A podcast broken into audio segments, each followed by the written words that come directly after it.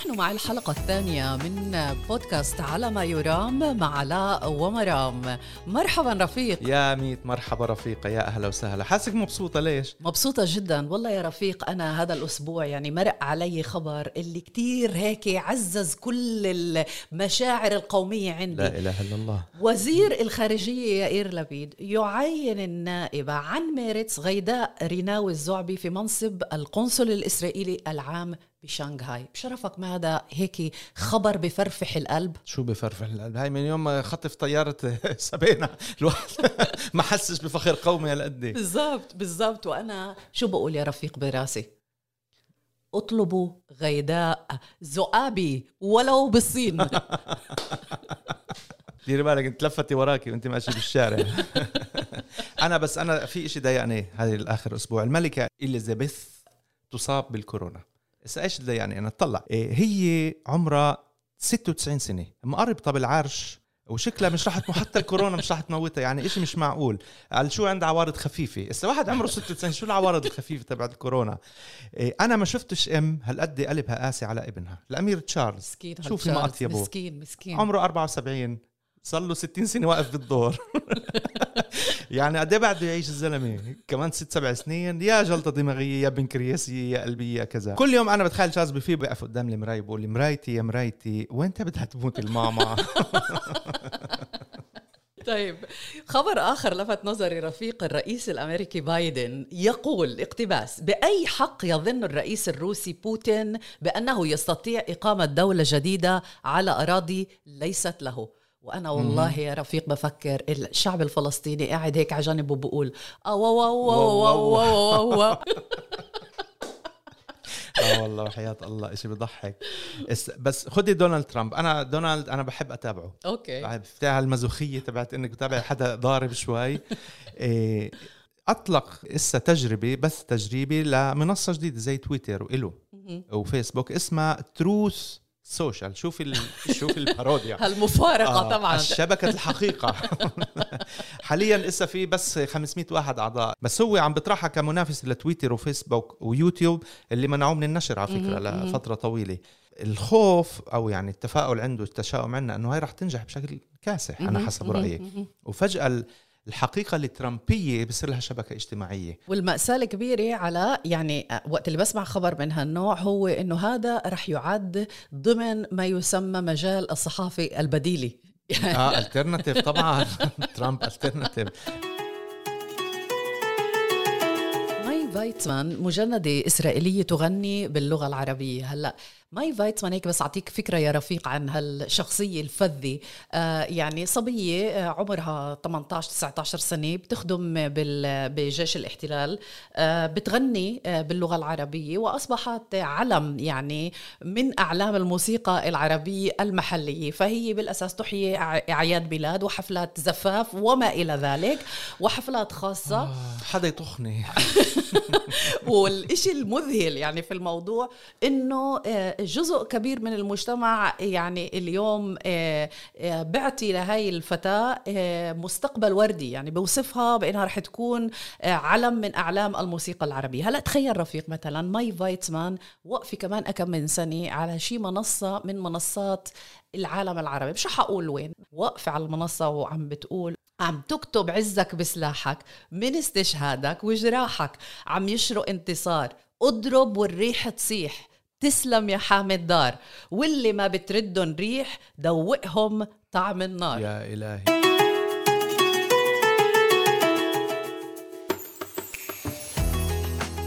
إيه طيب شباب؟ شبابنا. كان منصور عباس بالبسيس. لما صار رمتكال فيش إيش مستبعد تغيروش تعرفوا إيه إخوان محمد. يا محمد يا شباب قلنا لكم نهج جديد طولوا بالكم. إيه، يوسف انزل عن الدبابة خالي. بلاش تبعبس هذا رشاش الماء مش قده انت يا روح انزل عنه نكفي انزل خالي. إيه، يوسف اطلع على الهليكوبتر شغلنا المروحية بس خليها شوية اذن خالي. إيه طبعا. مقطع للفنان الكوميدي نضال بدارني تخيلي مستقبلي استشرافي إذا عن جد إحنا دخلنا في مؤسسات الدولة وصلنا للجيش كمان. إيه، رائف زريق أستاذ الفلسفة القانون والفلسفة السياسية يعطيك العافية. الله يعافيكم. أنت زمان كتبت مش زمان يعني قبل كم شهر مقال عن المسلم الإسرائيلي. كان في عربي إسرائيلي اسمه مسلم إسرائيلي. وأنا يعني رح نحكي شوي عن مضمون المقال ونجادلك وكذا وهيك. بس أنا بدي أسألك عن جد سؤال وكمان لمرام. ليه ما نكونش زي الحريديم؟ بلكي منصور يعني معه حق. كون زي الحريديم. إحنا مش صهاينة بنلعب اللعبة بناخذ فلوس بنصوت مع الحكومة إيش بدها. وشالوم على إسرائيل كيف بيقولوا أولاد عمنا. مضبوط اولا أنا باخذ منصور عباس وطرحه بشكل جدي. أنا لي نقاش حاد معه وقد أكون من القلائل الذين ناقشوه علنا وبحده وبمثابرة. لكني أتعامل معه بشكل جدي لأنه يطرح تحدي حقيقي ويقول لنا إذا كنا صرنا كذا سنوات نطالب بالمساواة ونعتمد المواطنة كحجر أساس في النظام ونعتبر أن القضايا اليومية والمادية والمدارس وإلى ما غير ذلك هي قضايا مهمة. وكما أن الكثير من أعضاء الكنيسة الذين سبقوه عملوا على آه، تمرير قوانين تهدف إلى تأمين تمثيل مناسب في الوظائف العامة في سلك الدولة. ولم ينجو من ذلك أي حزب على فكرة يعني في هذه المواضيع. وبالتالي قد يعني يحضر منصور ويقول أنا هو الاستمرار المنطقي لهذا الخطاب السياسي. لذلك يجب أخذ منصور على باعتقادي بجدية ومناقشته وحتى الآن مع إني أنا أختلف معه لكنه أنا بعتقد هو يمثل خط معين. أنا بعتقد إنه هو مراهنته خاطئة. لكن بالمقابل حتى الآن لم أجد من المشتركه قدرة على طرح تصور بديل، لكن أنا سأعود إلى سؤالك طبعا، ما بنقدر نكون إحنا شاس، شاس ليست صهيونية لكنها ليست في صدام وجودي وإيديولوجي مع الصهيونيه. وشاس لا لا تنتمي إلى شعب لا يزال جرح القومي مفتوح وشعب لا يزال تحت الاحتلال وشعب آخر صحيح بس يهدوتها تراب اجودات إسرائيل في صدام مع الصهيونية. وعملوا التسوية التاريخية إنه أوكي إحنا مستنى المشيح بس حاليا بنشتغل مع بيبي. لا يوجد صدام كما يوجد صدام مع الحالة الفلسطينية. في فرق بين صدام وبين وبين خلاف آه، وهذا فرق كبير جدا. الشاس لا تلغي حالها عندما تدخل مؤسسات الدولة والحكومة، الفلسطيني عندما يدخل حكومه هو يجب ان يلغي نفسه وأن يلغي تاريخه هذا هو فرق وهذا فرق عميق. نحن نعم. لا نستطيع رائف, رائف لدي سؤال يعني م. آه، منصور عباس مع أنه أنا ولا مرة يعني أنت يعني وصفته بأنه في عنده موقف أنا شخص شخصيا ولا مرة قدرت آه، آه، أشوف موقف هالقد واضح لمنصور عباس دائما بتعامل معاه زي هيك الصابون اللي بتمزلت من الإيد؟ ولا مرة بتعرف إمتى الموقف تاعه جاد إمتى الموقف مش جاد؟ بيقول إشي بيقول العكس تاع يعني تماما عكس ما يقوله سابقا. ولكن يعني واحدة من الأمور اللي تذكرني بمواقف منصور عباس هي يعني زعامة الجماهير الفلسطينية بسنوات الخمسينات اللي بالأساس اشتغلت على مصالح براغماتية محدودة ولم يعني تدخل السياسي أو لم تقحم السياسي ضمن عملها أو القضايا السياسية بقدر أقول هي مطروحة على المحك في عملها السياسي كيف ترى عباس من هذا الواقع؟ المضبوط أنا بختلف معك. أنا برأيي هو عنده يعني ما بسموه إخواننا اليهود مش ناس ذراع. أنا بعتقد إنه هو يراهن على مسار معين وأنا أعتقد إنه هذا المسار لم يفضي إلى أي شيء. الآن كان هناك بالخمسينات آه، خلينا نقول تملق للمؤسسة والسلطة لكن الأمر يختلف. آه، أعتقد إنه إذا كان العامل الناظم وقتها هو لقمة العيش والخوف آه، بعد خمسين سنة لا يمكن القول إنه العامل الناظم هو الخوف ولقمة العيش، نحن لسنا في وضع خوف ولقمة العيش. أعتقد أن الآن آه، الموضوع تحول إلى إيديولوجيا بالكامل. آه، وفي فرق يعني هناك كنت إذا أنت تأخذ الناس يعني على حدة وتسألهم بقول لك يا عمي إحنا مدعوس على رقبتنا ما بنقدر نسوي ولا أي شيء ما بنقدر نطلع من البلد بدنا تصريح الحاكم العسكري وبالتالي التواصل مع الحاكم العسكري هو ضرورة. أنا أعتقد أن اليوم الموضوع يختلف الموضوع تحول إلى إلى إيديولوجيا عقائدية تستمد مصادرها من عدة مصادر جزء منها من الفكر الإخواني جزء منه عبد الله نمر درويش الشيخ عبد الله نمر درويش آه، أضاف له وجزء منه هو يعبر عن نوع قناعة معينة آخذة بالازدياد لدى أوساط معينة. رائف واحدة من الشغلات اللي صرحها يعني صرحها عباس عدة مرات وبشكل واضح إنه الحركة الإسلامية لا علاقة لها على الإطلاق أيديولوجيا بالإخوان المسلمين. ووضع يعني الخط بشكل واضح وفاصل حول هذه النقطة. بالمقابل واحدة من القضايا اللي جدا آه، بارزة عند عباس إنه كل الوقت بأي خطاب بأي يعني مقابلة بتم معه بقول إنه في عنا إحنا حفاظ على الثوابت والمبادئ. هلا أنا كل الوقت يعني بتساءل شو هي الثوابت والمبادئ اللي ممكن تكون موجودة عند عباس بهاي المرحلة؟ يعني عن أي ثوابت نحن نتحدث حسب رأيك؟ لا هذا سؤال مش لي هذا سؤال أنا وجهته لمنصور. شو أنت عم بتخرب رصد الأدوار؟ بنفع على فكرة هذا.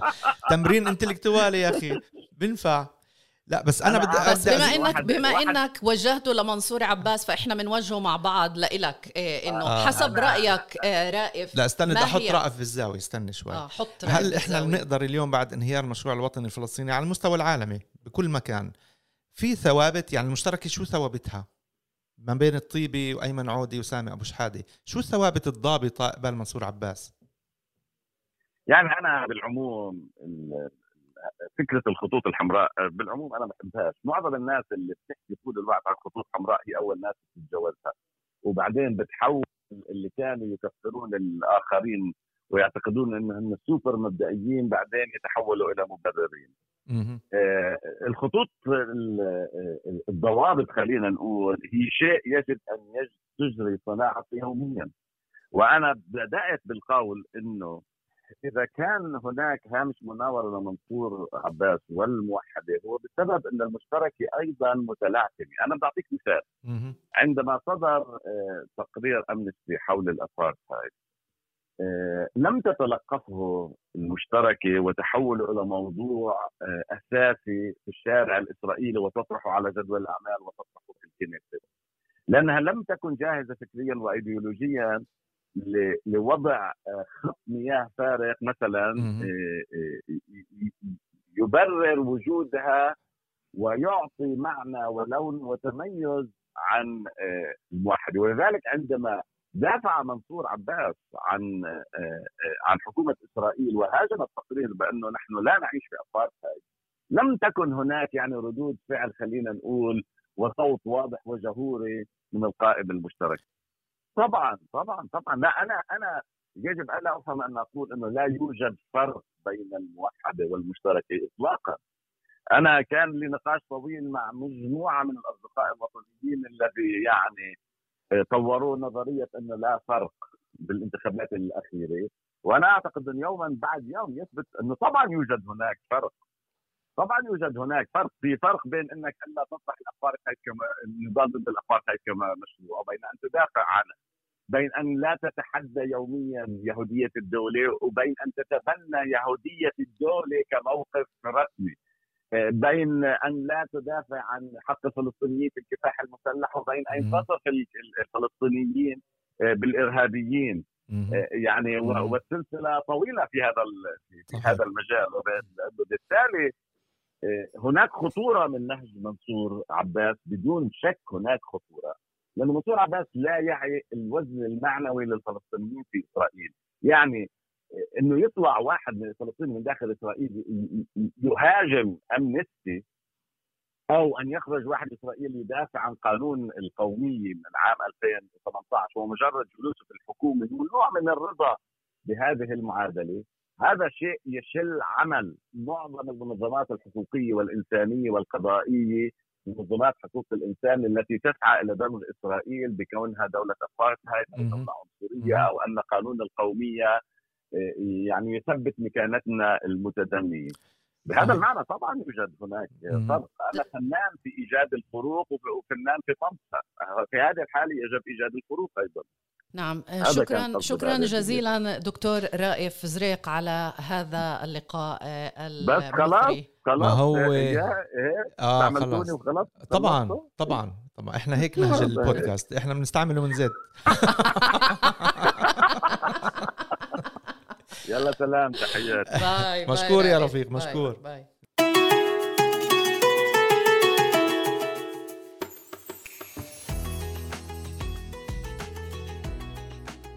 ومن منصور عباس إلى الإسماعيلية في مصر.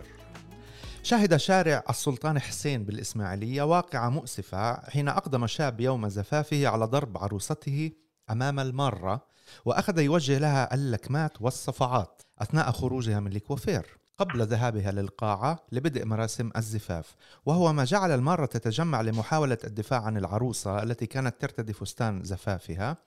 وبدأت تصرخ بصوت عالي قبل أن تفقد الوعي للحظات. على فكرة العروس الع- العريس اسمه عبد الله أحمد عمره 26 سنة. والعروس اسمها مها محمد عمرها 14 سنة. هسا هون يا رفيقة بديش أكون قاسي وشوفينيست وظلف. إنه رجل عربي بضرب زوجته هات نقول إنه هاي مش مفاجأة كبيرة. لا على الإطلاق على إحنا اللي الإطلاق. فاجأ أكثر شغلتين يمكن أول شيء السياق. التوقيت. طبعا. وتصريحات العروس والعريس. طبعا ردة فعل العروس اللي هي طبعا يعني بتفوت على الصورة وبتزيد النقاش اشتعال وبتزيد الطين بلة زي ما بيقولوها. آه، عندما بتقول خلال آه، لقاء لإلها آه، بعد يعني هذه الواقعة بتقول إنه أنا بتحمل مسؤولية كاملة عن ما حدث لي لأنه أنا كنت مستفزة بخلال من خلال جواباتي للعريس. وفي نهاية الأمر يعني استحقيت هذا الضرب وكأنه كنت بستحقه بنهاية بنهاية الأمر. آه، لأني أنا من أثرت آه، غضبه.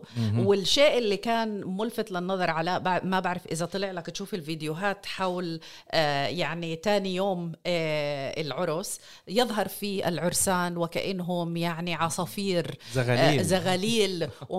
وليترلي زغاليل لأنه كانت محطوطة زغاليل محشية على الطاولة. هذا؟ فطور فطور ليله الدخلة. بالضبط. فطور العرسان تاني تاني يوم محطوط على على الطاولة تاكيدا لأنه كل شيء سمن وع- وعسل زي ما بحبوا المصريين يصفوا الواقع.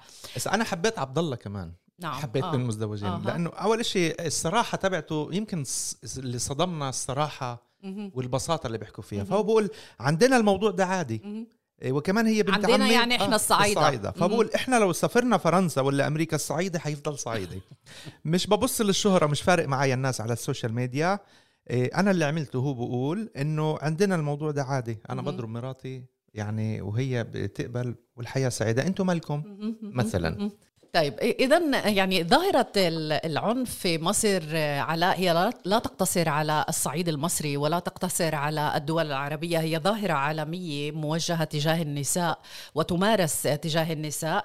ولكن يعني آه، نريد نحن نريد اليوم آه، فهم هذه الظاهرة وتفكيكها قدر الإمكان وفهم لماذا كل هذا العنف تجاه النساء. معنا على الخط الناشطة النسوية ومديرة جمعية أذار المنتدى المهني لمحاربة جرائم جرائم النساء الدكتورة منال شلبي. مرحبا منال. مرحبا مرام سلامات إلك ولعلاء ومبروك البودكاست الجديد شكرا. شكرا. آه، منال أريد أن يعني أطرح السؤال الأول اللي هو عمليا آه، كيف حسب رأيك أو كيف تعكس حالة مصر العنف الذي يمارسه المجتمع تجاه المرأة العربية بشكل عام؟ صور التي رأيناها في يعني وسائل التواصل الاجتماعي كانت صورة صور متطرفة جدا لحالة عنف يعني ويشهد عليها الجميع المجتمع بأكمله كان متواجد تقريبا حواليهن. وهي حالة متطرفة جدا إيه، لكن يعني أنا حسب رأيي في شغلتين مهمات كثير مهم نلفت النظر لإلهن. اللي هي الشغلة الأولى هي عملية ال- يعني المشاهدة اللي كانت من البيئة اللي حوالين الرجل العنيف وهو ليس وحده كان هو كان أيضا مع اخته التي ساهمت وساعدت في يعني ضرب و ضرب الفتاة والسكوت يعني الصمت الذي كان يلف هذه الحالة وهي حالة عمليا تعكس الوضع في العالم أجمع في العالم. ليس فقط العربي إنما في العالم الغربي هناك سكوت وشرعية مبطنة للعنف ضد النساء ويعني حتى مؤخرا في مجتمعنا العربي في الداخل نحن نرى آه، الكثير من السكوت على كثير حالات آه، من العنف. وإن, وإن لم تكن بهذه الفظاظة وبهذا التطرف من يعني المظاهر التي رأيناها في الصور لكن هناك في حالة من الشرعية المبطنة والسكوت والصمت وإعطاء شرعية للرجل العنيف ومن يعني يدعم هذا الرجل. أنا بدي أسألك أنا إذا أنت نعم. بشغلك ومتابعتك للقضايا طلع في مها المرأة اللي انضربت حكت أنا انصدمت من رد فعل الناس على السوشيال أنا بحب عبد الله ومش مغصوبه على الجوازة تعصبتي على ال makeup artist وعلى كل الناس قبل المشكلة إنه أنا السبب. بتحسي إنه النساء المضروبات أو المعنفات بذوتوا نوع من إنه أنا بستاهل الضرب مثلا؟ طبعا طبعا. لكن بهذه الصورة أنا بصراحة لم أسمع يعني إنه واحد بهالقد آه، كانت يعني تنتهك أمام العالم وأمام ال social media وبالآخر تيجي تقول لك إنه أنا يعني يعني بده يكون في هناك أمور لا نعرفها إحنا أمور مبطنة في هذه الحالة لا نعرفها تماما كيف تزوجت هذه الفتاة وماذا سبق هذه الحادثة. طبعا هناك في يعني أمر يميز الضحايا عادة وهو ما عادة المجتمع يذوت في أذهان الفتيات والنساء إنه هي آه، مسؤولة عن العنف الذي تتعرض له. طبعا كان في حالات يعني أنا بعطيكم مثال ميسر عثمان أنا بقدر أحكي عن الموضوع لأنه الموضوع طلع للإعلام أيضا عندما قتلت في الحليصة سبقها أسبوع آه، من من التهديدات وواحده من الحالات كانت أيضا آه، ميسر ضحية لعنف في داخل الحي وبالتالي طبعا الناس عرفت الموضوع وجزء منهم يعني شاهدوا هذا الشيء. العريس حكى جملة إنه عندنا الموضوع ده عادي وكمان هي بنت عمي قبل ما تكون مراتي يعني في منال في السبتكس تبعها إنه أنا رجل وأنا حر بنساويني مش بس هيك أنا أنا رجل وأنا أنا متملك هذه ملكي هذه من عائلتي وتتبع لي. وهذا الشعور بتملك المرأة يعني هو قائم لدى الرجال العنيفين وهو قائم لدى المجتمع كلياته في أذهان المجتمع كله. ولذلك يصير يعني يغض الإعلام النظر عن هذا الموضوع. ولا تقوم لقيامي في مصر حول هذه الحالة يعني يتحدثون عنها ثم آه، يعني يصمتون أيضا حتى تأتي الحالة القادمة. طبعا نحن لا نريد أن ننسى أن هذه الحالة آه، خرجت إلى الإعلام. هناك الآلاف من الحالات في مصر وفي العالم العربي نحن لا نعلم عنها. وهناك أمور أصعب في داخل البيوت وفي خارج البيوت. لكن بالصدفة هذه الحالة خرجت إلى النور ورأيناها في ال social media. هناك حالات انتهاك وقتل واعتداءات جنسية ومضايقات جنسية خاصة في مصر على فكرة هناك. وكأنه الموضوع هو موضوع يعني عادي عن جد عادي. يعني هناك كثير من ممارسات القمع للنساء في في الحيز العام والمضايقات الجنسية وتمر يعني مر الكرام. طيب منال يعني إحنا تحدثنا شوي عن يعني منهجية العنف نقول داخل المجتمع العربي. سؤالي لماذا كل هذا العنف اللي بيصب المجتمع على المرأة؟ آه، العنف قائم منذ سنوات طويلة وهذه ظاهرة تستفحل من عام إلى عام ونحن نرى إن هناك آه، آه، النساء الكثير من النساء تقتل في في الداخل لدينا وبشكل عام في العالم وهناك انتهاكات لحقوق النساء على جميع المستويات وكافة المستويات في داخل البيوت وخارج البيوت. آه، نضيف إلى ذلك انه المجتمع مؤخرا كثير كثير في مجتمعنا خاصة في المجتمع العربي في الداخل يعطي شرعية للعنف ضد النساء، لم يكن هذا الشيء موجود، يعني أنا دائما أتحدث في الفترة الأخيرة إنه الحركة النسوية عندما ابتدأت طريقها كان يعني كان في هناك حالة مجتمعية التي يعني غضت النظر خلينا نقول بين قوسين أو تعاملت مع الموضوع كشيء اللي ممكن ما تسكت عنه ولكن يعني ما تحكي عنه شيء هالقد كبير أو يهدد مكانتها أو يهدد كيانها. اليوم المجتمع العربي كله كله يتعامل مع الجمعيات النسوية أو كل الاطر التي تتعامل مع موضوع آه، قتل النساء وظاهرة العنف ضد النساء وكأنها مجرمة وكأنها هي التي خربت المجتمع وكأنها هي التي يعني تحرض النساء على الرجال وبالتالي في هناك حالة من الهجوم مجتمعية يعني كبيرة على الجمعيات النسوية والتي يعني تق يعني تقابل بشرعية وصمت مجتمعي كبير نعم. جدا. يعني موضوع مؤلم أكيد راح يشلنا لقدام أكثر آه، آه، هو عبد الله حكى إنه الصعيدي حيفضل صعيدي بتأمل إنه تكهناته تكون خاطئة وإنه التغيير الصعيدي في مصر يعني آه طبعا. للأسف الشديد طبعا. للجميع طبعا طبعا. دكتور منال شلبي ساعدنا جدا بالحكي شكرا كثير يعطيكم ألف عافية. شكرا يعطيكم العافية. طيب أغنية شارع يافا كلمات مجد كيال ولحن لحن فرج سليمان من ألبوم أحلى من برلين. على فكرة المشاهد بتيوتيوب لحاله مليون و800 ألف مشاهدة لحد هسه لهي الأغنية لحالها. الألبوم اللي نجح كتير طبعا احلام برلين. آه، وبنشكر فرج ومجد على إتاحة إسماع الأغنية. وين بدك أنا نسكن بعرف إنه البيت قديم وشايف عيونك حزينة. بس أنا شو بقدر أعمل قدام الوحش العظيم؟ عم بنهش بطن المدينة. وين بدك أنا نسكن بعرف إنه البيت قديم وشايف عيونك حزينة. بس أنا شو بقدر أعمل قدام الوحش العظيم؟ عم بنهش بطن المدينة. مين قال إنه الشوارع رح تضل نفس الإشي. مين قال إنه المدينة بعدها بتنقطع ماشي. مين قال إنه الحارات بعدها لعبتنا البريئة من سرق منا الطبيعة. وقالنا حافظوا على البيئة من حط السوق بمول من طلعنا من البيوت. مين قسمها ومين أجرنا استوديو أصغر من تابوت. من أجا من تل أبيب قصدي من أجا من بولندا. مين عمر براج أزاز وإحنا هدلنا البرندة.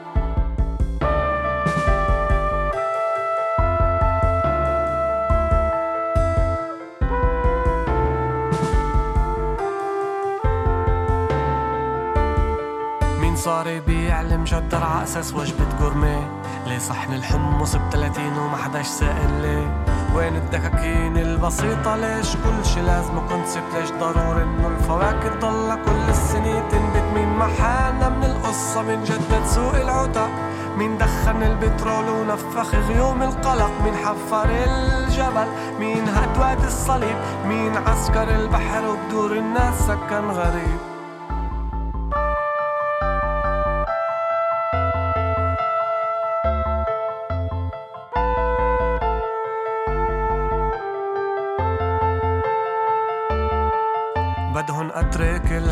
ويفتحوا مطرح بيتي بار يدهنوا كل الشارع أشقر يخفوا ألوان السمار. مخبز عم تحول جاليري قال أجواء وأثنتيك ونحطك راس المال براسه.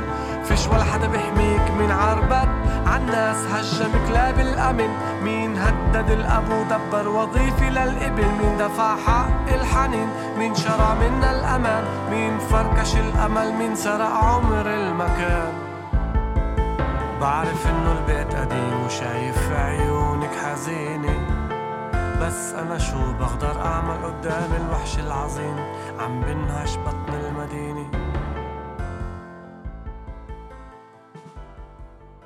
إذا من موسيقى فرج سليمان اللي أنا حقيقة بحب موسيقى كثير جدا لموسيقي آخر أيضا آه، يعني آه، محبوب محبوب الثمانينيات والتسعينيات بداية التسعينيات اللي هو المغني اللبناني سامي كلارك.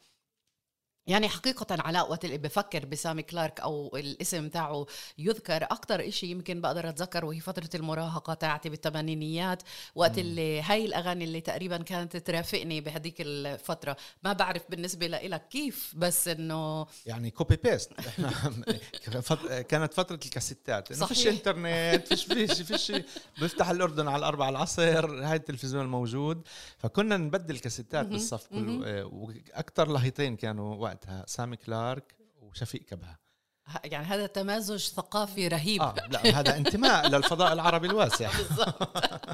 آه، إذا أنتم كنتوا تبدلوا إحنا لا كنا خيا يعني متطورين أكثر يعني إحنا كنا ناخذ الكاسيت نروح للاستوديو نقول له انسخنا كذا نسخة منه okay ونبلش نبرتش ببعض بهذا الموضوع. اذكى اذكى أنتم بالمثلث تيجوا اذكى شوي بقصص ال business. بس هو كلارك سامح بيقع على فكره صحيح. في ناس اللي هن بيكونوا soundtrack لمرحلة معينة. وبس اللي خلقوا وعاشوا بهاي المرحله واستوعبوا هاي الموسيقى والأغاني بيفهموا إيش عم تحكي بتخيل يعني إسا بنتي عمرها 12 سنة إنه مين سامي كلارك يعني؟ لما مات قلت لها صفنت فيي إنه آه وين العشاء إيش بقدر أعمل لك أنا بالموضوع؟ تعزية الحارة بس يعني وين البيتزا؟ بالضبط بالضبط. في شغلة اللي كمان لفتت نظري وأنا أتذكر سامي كلارك إيه، فكرة يعني هو كانوا يسموه فترة الفرنكوفونيات صحيح. بس هذا كأنه البوب العربي اللي كان موجود البوب اليوم زي عمرو دياب اليوم.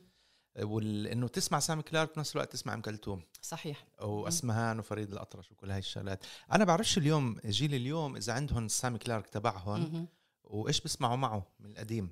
بتعرف سؤال منيح رفيق حقيقة يعني أنا ما سألت حالي هذا السؤال مؤخرا بس يعني عن جد م- سؤال هيك مثير للاهتمام مثير لأنه أنا من تجربتي مع الأولاد بال- خصوصا مع شدا أجنبي مهم، بالنهار شيء من. كوريا شيء من السويد شيء من. كذا شيء من كذا وبالنسبة لي أم كلثوم لما أحط لما أكون أجلي وأغلط وأحط أم كلثوم حدي على على المجلى إيه، محمود من جهة وشدا من جهة وطي وسكر وطي وسكر ما هذه التفاهة.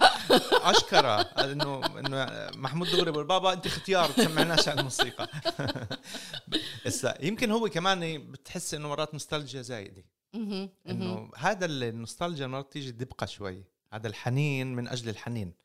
نعم إيه يمكن هذا مرض تبع كل جيل له له يعني النوستالجيا يعني تبعته. هو بدون شك فيه حنين بس فيه حنين جميل جدا يعني على يعني لما بتاخذ أنت شخص زي سامي كلارك اللي حقيقه يعني اليوم بتشوف مواصفاته كشخص آه، آه، صوته ال- آه، يعني كان عنده صوت اوبرال آه، آه، كان آه، يعني متمكن جدا من عدة لغات آه، آه، أدخل يعني عدة خلينا أسميها آه، جانرات من الموسيقى آه، جزء منها كلاسيكي وجزء منها اللي هو البوب وفي الموسيقى اللي هي أكثر اللي كانت آه، ال- ال- الموسيقى الصوتية آه، اللي كان يعطيها لكتير برامج. فكان فيه إشي كتير آه، هيك كولرفول ملون جميل جدا آه، إلى إلى سامي اللي يعني نادر ما بتلاقيه نقول هاي المواصفات في صح. في مغنيين اليوم. صح. يعني هو قصة اللغات أنا هقرأ لقيت إنه غنى اغاني بالفرنسي بالإنجليزي بالروسي بالإيطالي بالألماني واليوناني. حتى لو بعرفش ألماني بس عرف يتعلم كلمات صحيح. ويغنيها بال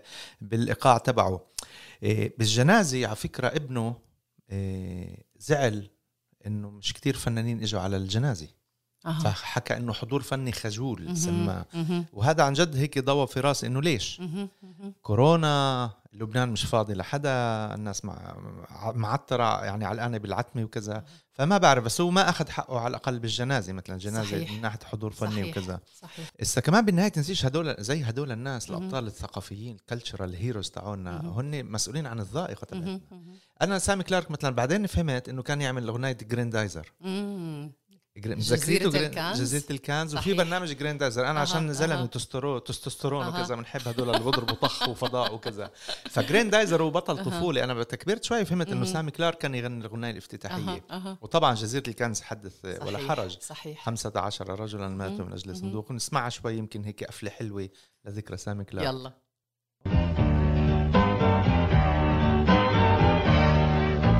ها نحن ذا على دروب كنزنا نسير معا وأمالنا تسير قبلنا. من غيرنا يقطع يوما مثلنا دربا خطير إلى الجزيرة من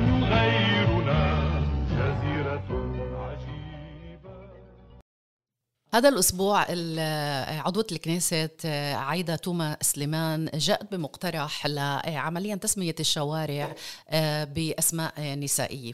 وواحدة من الشغلات اللي لفتت نظري إنه أول شيء بس يعني طرحت هذا الموضوع قلت واو قديش حلو. قديش حلو إنه يعني إحنا كتير يمكن من الرفيقات منتبهات لهذا الموضوع صلنا سنوات بس يعني إنه تجيبه وتحطه على أرض الواقع ضمن نقول جدول يومي مكثف يعني مليء بالأحداث السياسية آه شيء جميل ولفتة جميلة جدا. واحدة من الشغلات هيك اللي, اللي تساءلت إنه أي مثلا أسماء كانت ممكن آه أو ممكن إنه آه تطرح لتسمية الشوارع. فشو رأيك آه، رفيق أنا ولا؟ حضرت قائمة اجتهدت. يلا. فكرت يلا شوي. نشوف شو. أول اسم بقترحه للشارع الرئيسي بالجيش. أها. من... أها. إيه، منى حليح الام علاء واو واو. تحية تحية لأم آه، علاء. آه. شكرا. شكرا. تصفيق تصفيق. بس أنا يعني بقترح كنت بقترح بجدية يمكن أفوت انتخابات أصير رئيس مجلس. عشان يقبلوا. بس هي تاريخنا آه، فلسطيني والثقافي العربي العام مليء بالنساء رائدات وكذا. صحيح. يعني أنا آه، يمكن أنا كمان اخترت الساذج نصار صحيح صحيح. اللي هي أنا بالنسبة إلي اللي عملت مسرحية نجيب نصار قبل فترة. كأنه المرأة عن جد في الظل. مع إنه هي كانت. الجدع عم واقفه المطبعة إجريها وهي انحبست وهي اللي قمعت وهي كانت داعمة نجيب نصار بكل خطواته والكل بيعرف نجيب نصار صحيح مع إنه كمان كانت تكتب مقالات بالجريدة. كنت بقترح أسماء طوبي. اللي من الناصري okay. اللي هي رائدة كانت هو اتحاد المرأة بعكا وعضو بارز بجمعية الشابات المسيحيات وما ذلك هاي الفترة التأسيسية خلينا نسميها لحد النكبة الفترة. اللي كان فيها. الجمعيات والأحزاب صحيح. والهبه القومية وكذا صحيح يمكن أنا بضيف هنا كمان جوني خلاف أو مدام خلاف آه،. بحيفا اللي هي كانت ناشطة كمان اجتماعية وكمان آه، عمليا آه، نسوية وكان لها دور كبير بكل مجال الرفاه الاجتماعي بحيفا يعني بقدر أنا أسميها برغم من إنه يمكن بوقته ما كانش في مهنة خدمة اجتماعية بس هي أنا بقول إنها مؤسسة الخدمات الاجتماعية آه الشعبية في مدينة حيفا. وإلها دور كبير آه في هذا ال- المجال يا أنا كنت بقترح زلفى السعدي زلفى السعدي مم. فنانة تشكيلية عمل أول معرض فن تشكيلي بتاريخ فلسطين المعاصر عملته مهم. اسمها مهم. السعدي.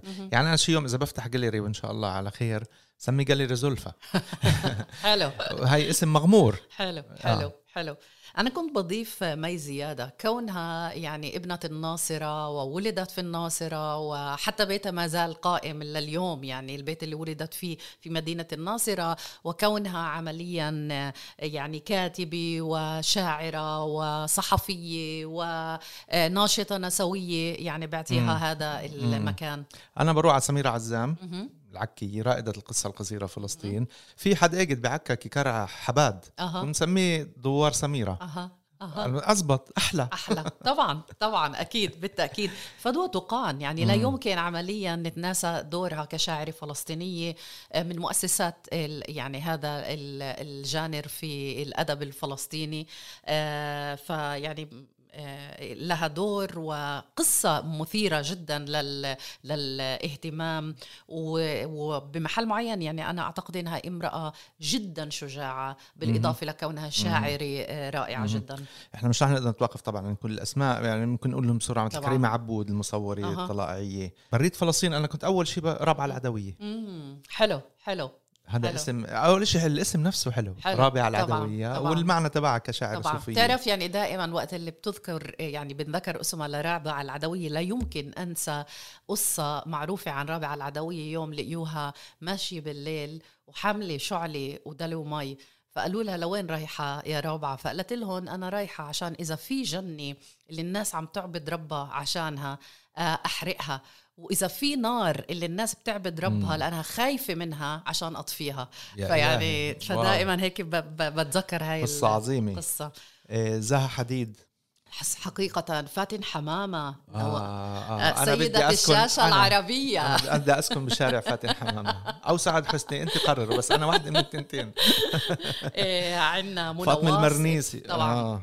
منى واصف فاطمه المرنيسي نوال السعداوي. نوال السعداوي هند بلقيس بلقيس حقيقة حقيقة. هند بنت عتبة يعني لا آه، يعني كيف آه، ممكن أو الخنساء؟ الخنساء. آه، ولادة بنت المستكفي ولادة ولادة طبعا. ولادة قد ما كانت فخورة بنفسها كأمرأة. إيه، في عندها بيت شعر بتقول أنا والله أصلح للمعالي وأمشي مشيتي وأتيه تيها.